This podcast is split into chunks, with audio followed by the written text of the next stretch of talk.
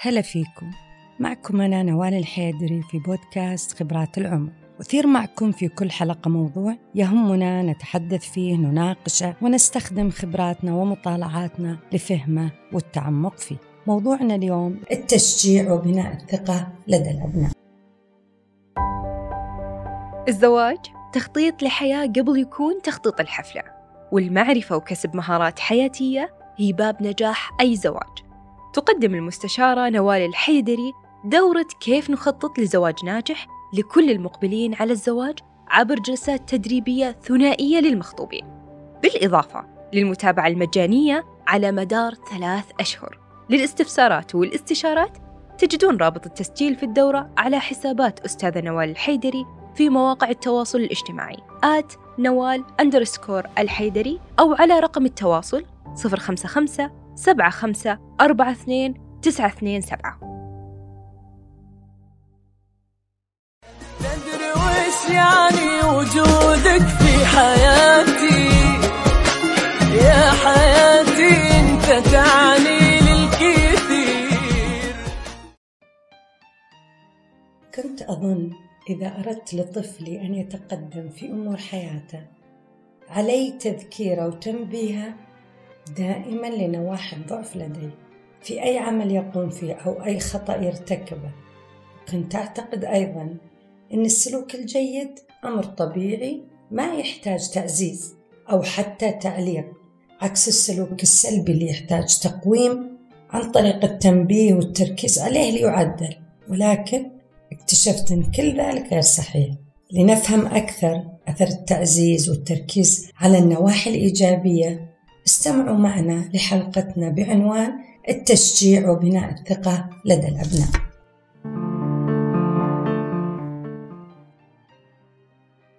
ما في تقدير يؤثر على الإنسان أكثر من تقدير لذاته فهو يؤثر على تفكيره عواطفه أهدافه ومن ثم سلوكه. إذا تقدير الذات مفتاح لكل تصرفاتنا وهو مهم جدا لبناء شخصياتنا. لذلك علينا إحنا كأهل أن نعزز ونقدر أبنائنا ليقدروا ذاتهم ويثقوا بأنفسهم. طبعا تقدير الذات ما يأتي صدفة. الأبناء لا يستطيعون الثقة بأنفسهم وتقدير ذاتهم بدون جهد من الأهل أولا. تقدير الأطفال لذواتهم لا يترك حسب المزاج أو الصدفة. إذا إحنا ما قدرنا الأبناء ما حد مقدرهم غيرنا. العالم الخارجي ما يقدم المدح أو الثناء أو التشجيع على أي سلوك إيجابي بل يعتبره عادي. إذا غلطنا نلاحظ ردات الفعل غاضبة مستنكرة. لكن إذا سوينا شيء إيجابي يعتبرون الناس طبيعي. عشان كذا نحتاج نهتم بهذا الجانب في بيوتنا ومع أبنائنا. نحتاج أمور نركز عليها ليحدث ذلك في بناء شخصية أبنائنا. أولهم نحتاج أن إحنا نحترم مشاعر الأبناء المقصود باحترام مشاعر الأبناء إحنا قبل ما نكون آباء وأمهات كنا خبراء في نقد الأهالي اللي في مشاكل بينهم وبين أبنائهم خاصة الأطفال ليش هذه الأم ما تعرف تتصرف كذا؟ ليش هذه الأم غضبانة دائما؟ ليش هذا الأب دائما يصرخ في عياله؟ إلين أصبحنا إحنا أمهات وآباء اكتشفنا أن التربية ما تحتاج فقط كلام التربية تحتاج أمور كثيرة لأنها مرهقة منهكة للأهل. أثناء التعامل مع الأبناء عشان ننجح ونبني شخصيات جيدة نحتاج أن إحنا ننتبه لأمور كثيرة. أهمها أن الابن إذا تذمر من شيء أسمع له وما أسفه رأيه. يبغانا ننتبه إذا قال أنا أنا متضايق. فلان ضايقني. لا لا لا. فلان ما ضايقك. بس أنت الآن لأنك تعبان لأنك مرهق بديت تحس كذا. إذا قال الطفل أنا ما أحب أروح لهذا المكان أو هذا البيت أو لهذه العائلة. لا لا أنت ما عرفت تتعامل معهم زين. لو أنك حكيت الولد كويس لعبت معه كان انبسط كل هذا كأننا نقول له مشاعرك غير مقبولة. أنا رافضة كل الكلام اللي أنت تقوله. يخليهم حتى يتجاهلون مشاعرهم يحسون مشاعرهم غير حقيقية. كأني أقول لهم أنا اللي بعلمكم إيش تشعرون فيه. هل أنا كذا؟ هل أنا أسوي كذا مع عيالي؟ ولا هذول الآخرين؟ طبعا إحنا كلنا نسويها بهذا الشكل لكن ما ننتبه لها هل أنا أهمل مشاعرهم؟ هل دائما أقول لك لا لا مو صحيح أنت فهمت غلط لا مو قصده فلان اللي أذاك؟ إذا قال المدرسة مملة لا مو بصحيح المدرسة مملة. المدرسة تفيدك تخليك كذا تسوي لك كذا. شعورك غير صحيح. كأني أقول له شعورك غير صحيح. والله الآن بديت أعتقد أني أنا سويت أكثر من كذا. لو أنا آه، وضعت نفسي مكان أولادي وكل ما قلت شيء قال اللي حواليني لا شعورك غير صحيح. وش الشعور اللي بحس فيه؟ ما احترم أحد مشاعري ما احترمني وأبدأ أشك حتى بنفسي. إذا قلت حر هم يقولون برد معناها أنا فيني مشكلة؟ ليش كل الناس يقولون برد وأنا اللي أقول حر؟ إذا أنا قلت والله هذا المكان ممل وكل الناس يقولون لا أو اللي حواليني يبدون يشككوني في مشاعري هل أنا مشاعري صح ولا لا؟ إذا اللي مفروض أصل له مع الأبناء ما في أحد على صواب أو خطأ كل واحد له شعور. هم ما يحتاجون إني أجي أنصحهم عشان يغيرون شعورهم ولا يحتاجون إني أتفلسف عليهم ولا يحتاجون إني أقول لهم مشاعركم غير صحيحة أو إنكم ما عرفتوا تعبرون عن مشاعركم اللي يحتاجونه الآن إني أسمع وش اللي يحسون فيه ولا اسفه هذا الشعور. اذا عشان أتعامل مع أطفالي بشكل فيه احترام لمشاعرهم أستمع أحترم ما يقول ولا أقلل من شأنه ونساعده بذلك على التعرف على مشاعره. أيضا من الأمور اللي تدعم الثقة بالنفس لدى الأبناء البعد عن التنافس عدم تدعيم التنافس داخل البيت أو خارجه. لا تقارنونه بأحد ولا تمدحون أحد وتهملونه. هذه من الأمور المهمة جدا وتأثيرها مرة سلبي. إحنا نعتقد إذا نافسنا نخليه يعمل ليصل للشخص اللي إحنا مدحناه وهذا العكس صحيح. أيضا من الأمور اللي لازم ننتبه لها نعطيه فرصة لحل مشاكله أو الاختيار. هل ترغب في لبس هذا البنطلون ولا هذا البنطلون؟ خليه يختار وش اللي يبغاه. أحترم الجهد اللي بذله. إذا راح أختار بنطلون وجاي يلبسه ولبسه معكوس ولا ما دخله زين ولا لازم أحترم إنه راح وقام وجابه. ما أبدأ أبين له إنه غلط ما أضحك عليه ما أستهزي ولا أغضب أيضا. أيضا يبغالي أنتبه إني ما أفكر عنه. خليه هو يفكر. ما لبس البنطلون غلط أقول له كيف؟ انتبه هل هو مريح؟ شلون دخلت رجلك هذه؟ كيف سكرت غلط الزرار؟ كيف؟ انتبه طالع. هل هذا الزرار يناسب ولا؟ اذا أبين لك كيف إن جهده مقدر.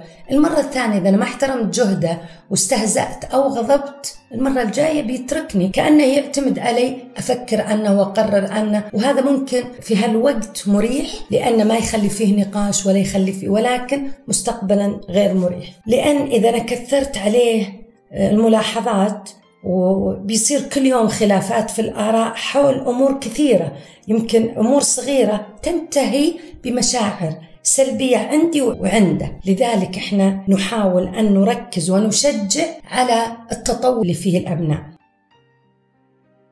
من الأمور المهمة لبناء الثقة بالنفس لدى الأبناء أننا نركز على التشجيع أكثر من المديح. طبعا ليش؟ المدح أحيانا يحبط الطفل لأنه فقط يحصل عليه إذا كان متميز إذا كان فايز. كأن الأهل يقولون له أنا بمدحك إذا أنت سويت شيء أنا أعتبره جيد. وهذا وش سلبيته؟ يخلي الطفل ينمو عنده أنه لا ينجز إلا على أساس المدح الخارجي.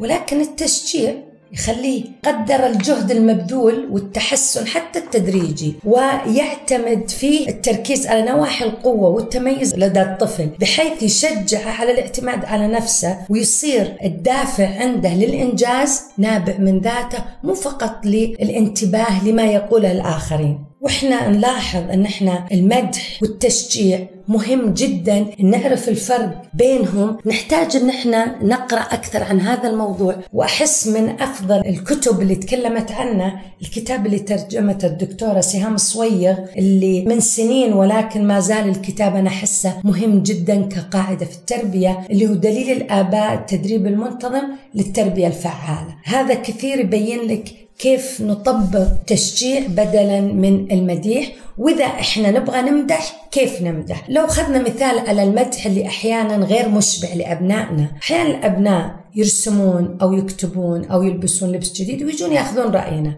ممتاز رائع. يناظرني ويروح يرجع لي مرة ثانية. ماما رسمتي حلوة. ماما كتابتي حلوة. حبيبي حلوة. ممتازة. إحنا ما نفهم ليش يرجعون مرة ثانية ويعاودون السؤال؟ ليش هم يتصرفون كذا؟ هل لأن اللي إحنا قلناه مدحنا غير مشبع لهم؟ أو أنه غير كافي؟ يحسون أنه في نقص. أنا ما اقتنعت أنه كويس. عشان يقتنع إذا أنا بمدح لأن المدح له جوانب إيجابية إذا ما كان استخدمها الابن للفت الانتباه. إن إحنا نحتاج أن نثني على ما يقومون فيه الثناء الوصفي. بحيث وصف ما أراه بدقة وأحدد الجزء اللي أعجبني. خطك منظم كتابتك للهمزات صح السنة مكتوبة بهذا الشكل انتبهت للفرق بين كذا وكذا آه، انتبهت لي وين تحط النقطة. إذا حددت اللي أنا شفته وصفته بشكل كبير. وأيضا أحيانا أصف شعوري تجاهه. أنا أحس أنك بتصير خطاط خطاط وصفت اللي هو قد يتبنى هذا الشعور. لأني شفت خط مميز مو قلت ممتاز وبس بينت له. الرسمات لاحظت أن رسماتك دقيقة الدوائر ترسمها بدقة تداخلها مرة حلو. اختيارك للألوان. إذا وصفت وحددت الجزء اللي يستحق المدح وأيضا وصفت شعوري. واحيانا هذا الوصف للشعور ووصف للعمل اللي قام فيه يتبناه. الطفل. ولازم ننتبه إذا أنا بمدح ما يكون المدح يذكره بضعف سابق. يعني ما دام أنك تعرف تكتب بهذا الخط الجميل ليش دائما تكتب بخط غير واضح وغير دقيق؟ لأنك مستعجل دائما. أيضا لازم أنه يكون المدح مناسب العمرة إذا شخص عمره 14 ما يمدح زي طفل عمره أربع سنوات. إذا الطفل اللي أبو أربع سنوات يقدر أقول له واو تقدر تنظف أسنانك بشكل رائع. ما أقدر أقول المراهق غير متناسب معه يحس بإهانة إذا أنا علقت على تنظيف الأسنان. أيضا من الأمور اللي يجب الانتباه لها لبناء الثقة بالنفس لدى الأبناء أني أنتبه من التركيز على التوقع السلبي دائما. من عاداتنا أحيانا أن نعبر بالكلمات أو الحركات بتوقعاتنا السلبية. ويتأثر فيها الأبناء وتنعكس عليهم. يعني كأني إذا أنا شفته بيعمل عمل هو مكلف فيه أتوقع أنه ما بيقدر عليه. هذا يخليه يتبنى وجهة نظري ويشك بقدراته ويشك بنفسه ولا يقدر يسوي هذا العمل. أيضا من الأمور اللي مفروض أيضا إحنا ننتبه لها اللي هي عكس التوقعات السلبية المبالغة في التوقعات العالية الغير الواقعية. إذا وضعت توقعات صعب تحقيقها سيفشل الابناء في القيام بها. نحن نتوقع مثلا غرفة رائعة النظافة مرتبة رائحتها جميلة ما فيها أي لخبطة في السرير ولا في الدالوب ولا كل هذا شيء غير واقعي. نظافة ملابس مستمرة من الصبح إلى الليل مستحيل هذا غير واقعي. تميز في الدراسة باستمرار. إذا باستمرار رفعنا سقف التوقعات الغير منطقية يجعلهم دائما يحسون إنهم ليسوا بمقدار ما نتوقعه، يعني أحيانا إحنا نتوقع أمور اعلى من أعمارهم، وهذه الأمور تخليهم يقولون إذا أنا ما أقدر أسوي اللي هالي متوقعينه مني بوقف ماني مسوي شيء. أيضا من الأمور اللي مفروض ننتبه لها لبناء الثقة للأبناء عدم وضع المعايير المزدوجة. المعايير المزدوجة يعني أرفض أنهم يسوون بعض الأشياء لكن أنا أسويها. من ناحية الأكل من ناحية الكلمات من ناحية التصرفات من ناحية تنظيم اليوم. لو خذنا أمثلة إذا رفضنا أن الأبناء يأكلون الأطعمة الغير صحية ما مفروض أنا آكلها ولا أي أحد من أفراد البيت يأكلها. الممنوع ممنوع على الجميع. إذا أنا ممنوع على الأبناء يستخدمون كلمات غير مؤدبة مفروض أنا والأب والأبناء الكبار ما يستخدمونها. أيضا إذا أنا أرفض أن أبنائي يتكلم بسلبية عن أي شخص ما مفروض أنا أتكلم بسلبية عن أي شخص. أيضا من الأشياء اللي سائدة وملاحظة أن إحنا نرفض أن الأبناء يتكلمون عن المدرسة بسلبية لكن إحنا إذا جلسنا ممكن نتكلم عن عملنا ممكن نتكلم عن مديرنا ممكن نتكلم عن زميلنا. طيب وش تأثير هذا؟ هذا التأثير كأنهم نقول للأبناء إحنا لنا الحق ان نسوي شيء لكن ما هو بالحق. وأنا ما أتكلم عن الأمور اللي تختلف على حسب العمر أنا أتكلم عن الأمور العامة. عندما نطبق هذه المعايير المزدوجة كأني أشعرهم إنهم في مكان أقل وهذا يهز ثقتهم بأنفسهم. لذلك كله لابد أن نهتم إحنا كأهل بتقبل الاطفال كما هم وليس كما نريد. إذا كنا نريد لأطفالنا أن يتربوا بقيمة إيجابية لذواتهم يجب أن يتعلموا أن يتقبلوا ذاتهم بكل ما لديهم من نواقص لأنهم بشر. وإحنا كثير ما نعتقد واعتقاد خاطئ أن الوسيلة الوحيدة لتطويرهم هو التركيز على واحد ضعف عندهم. وذلك عكس ما نتوقع يؤدي إلى نتائج سلبية. وعشان نفهم أكثر تخيلوا وش شعوركم وفي واحد من حولكم يذكركم كل ما جلستوا وش النقص اللي عندكم. هل إحنا بنشعر بإيجابية تجاه ذاتنا وبنحاول نطورها ونشوف النقص اللي فيها؟ العكس صحيح بيكون. إذا كان اللي حولي مشجعين ويشوفون الجوانب الإيجابية اللي فينا بنحاول إن إحنا نطور أنفسنا ونطور النقص اللي فينا.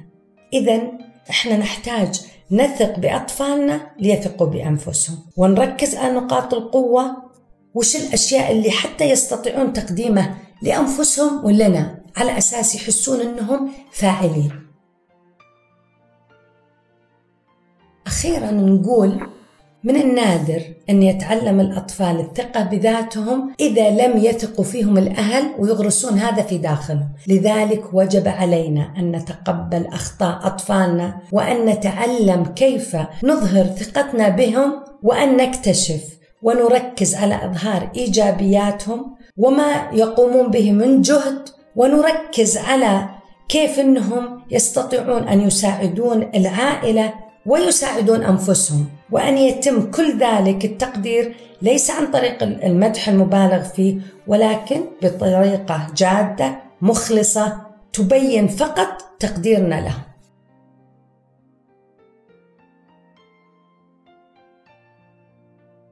تدري وش يعني وجودك في حياتي. يا حياتي أنت تعني